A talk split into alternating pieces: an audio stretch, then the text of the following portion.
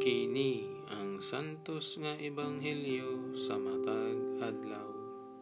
Abril 14, Miyerkules sa ikaduhang simana sa pagkabanhaw sa Ginoo tuig 2021. Pagbasa gikan sa ebanghelyo sumala ni San Juan. Si Jesus miingon ngadto kang Nikodemo kay gihigugma pag-ayo sa Dios ang kalibutan.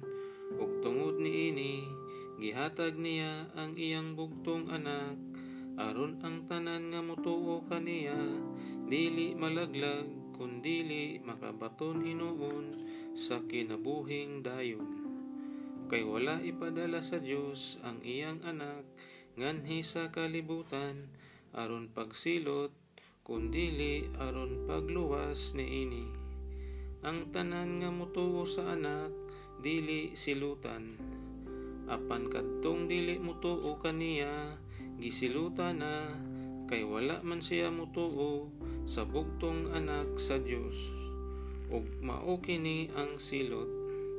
Ang kahayag mianhi sa kalibutan apan gipalabi sa mga tawo ang kangitngit kaysa kahayag.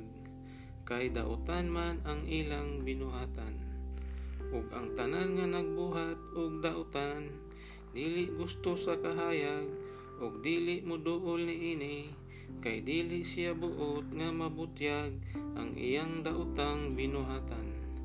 Apan ang magbuhat sumala sa kamatuoran moduol sa kahayag aron makita nga nagmatinumanon siya sa Dios ang ebanghelyo sa Ginoo